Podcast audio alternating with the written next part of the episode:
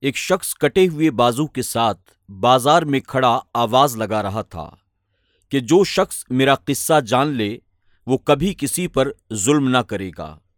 کسی نے پوچھا، بھائی، تمہاری کیا کہانی ہے؟ استفسار پر اس نے جو واقعہ سنایا، وہ کچھ اس طرح تھا۔ میرا تعلق حکومتی کارندوں سے تھا۔ میں پولیس کا ایک عہدے دار تھا۔ میں نے ایک روز ایک مچھیرے کو دیکھا۔ جو بڑی مچھلی شکار کر کے لا رہا تھا۔ مجھے یہ مچھلی بڑی اچھی لگی۔ میں اس کے پاس پہنچا اور بولا، ارے میاں، یہ مچھلی مجھے دے دو۔ وہ کہنے لگا، جناب، مجھے مچھلی دینے میں کوئی اعتراض نہیں، مگر آپ کو اس کی قیمت ادا کرنی ہوگی۔ میرے گھر میں کھانے کے لیے کچھ بھی نہیں ہے اور میرے بچے منتظر ہیں کہ میں ان کے کھانے کے لیے کچھ لے کر آؤں۔ یہ مچھلی میں نے بڑی محنت سے پکڑی ہے۔ میں نے جواب میں اسے مارنا شروع کر دیا اور مچھلی اس کے برتن سے زبردستی نکال لی۔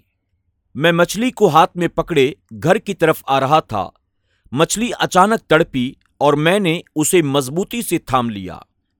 اسی کشمکش میں اچانک اس نے میرے انگوٹھے پر کاٹ لیا۔ مجھے سخت تکلیف ہوئی۔ گھر پہنچا تو درد میں مزید اضافہ ہو گیا۔ وہ رات کا وقت تھا۔ میں نے سوچا کہ صبح کسی طبیب کو دکھاؤں گا۔ خیر، رات بھر مجھے درد کی شدت سے نیند نہیں آئی۔ صبح سویرے میں طبیب کے یہاں گیا اور اسے اپنا زخم دکھایا۔ وہ کہنے لگا، یہ زہر سے بھرا ہوا زخم ہے۔ اگر تم اپنی آفیت چاہتے ہو، تو فوراً اس انگوٹھے کو کاٹنا ہوگا۔ اگر تم نے ذرا بھی تاخیر کی، تو پورا ہاتھ کاٹنا ہوگا۔ میں نے فوراً کہا اگر ایسی بات ہے تو اسے کاٹ دو۔ طبیب نے میرا انگوٹھا کاٹ دیا۔ میں گھر آیا تو ہاتھ میں شدید درد تھا۔ چین و سکون ختم ہو چکا تھا۔ اگلی رات پھر بے چینی اور شدید درد میں گزری۔ صبح سویرے میں پھر طبیب کے پاس آیا تو اس نے ہاتھ کاٹنے کا مشورہ دیا۔ اب میرا ہاتھ بھی کٹ گیا۔ میرا خیال تھا کہ اب درد ختم ہو جائے گا مگر اس میں اضافہ ہوتا چلا گیا۔ مچھلی کا زہر مسلسل جسم میں پھیلنا شروع ہو گیا۔ میں نے چیخ و پکار شروع کر دی اور مدد کے لیے پکارنے لگا۔ طبیب نے پھر دیکھا تو کہنے لگا، اس کا ایک ہی علاج ہے کہ تمہارا بازو کاٹ دیا جائے، ورنہ زہر پورے جسم میں پھیل جائے گا۔ محلے کے لوگوں میں بھی اس بات کا چرچا ہو گیا۔ ان میں سے ایک بھلا مانس میرے پاس آیا اور کہنے لگا، تمہارے درد کا سبب کیا ہے؟ میں نے اسے مچھلی کا واقعہ سنایا۔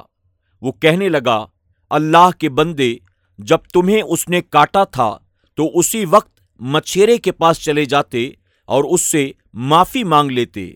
دیکھو، اب تمہارا ایک ایک عزو کٹ رہا ہے۔ اب بھی تمہارے پاس وقت ہے، اس مچھیرے کو تلاش کرو اور اس کو کسی طرح سے راضی کرو۔ اس محلے دار کی بات میرے دل کو لگی، میں نے اسی وقت مچھیرے کی تلاش شروع کر دی، مگر وہ ہمارے شہر سے جا چکا تھا۔ میں نے اس کو ایک دوسرے شہر میں تلاش کر لیا۔ جیسے ہی میں نے اسے دیکھا، تو اس کے قدموں پر گر پڑا اور رو رو کر کہا، مجھے اللہ کے لیے معاف کر دو، مجھے اللہ کے لیے معاف کر دو۔ مچھیرا بولا، تم کون ہو؟ میں نے کہا، میں وہی ہوں جس نے تم سے ظلم و زیادتی سے مچھلی چھینی تھی۔ میں نے اسے اپنا ہاتھ دکھایا۔ مچھیرے نے جب میرا ہاتھ دیکھا تو رو پڑا۔ پھر کہنے لگا، میرے بھائی، میں نے تمہیں اس مصیبت میں دیکھا ہے تو میرا دل پسیج گیا۔ جاؤ، میں تمہیں اللہ کے لیے معاف کرتا ہوں۔ پھر میں نے کہا، بھائی جان، ذرا بتانا، جب میں نے تمہیں مارا تھا اور تم سے مچھلی چھینی تھی تو تم نے میرے لیے کیا بد دعا کی تھی؟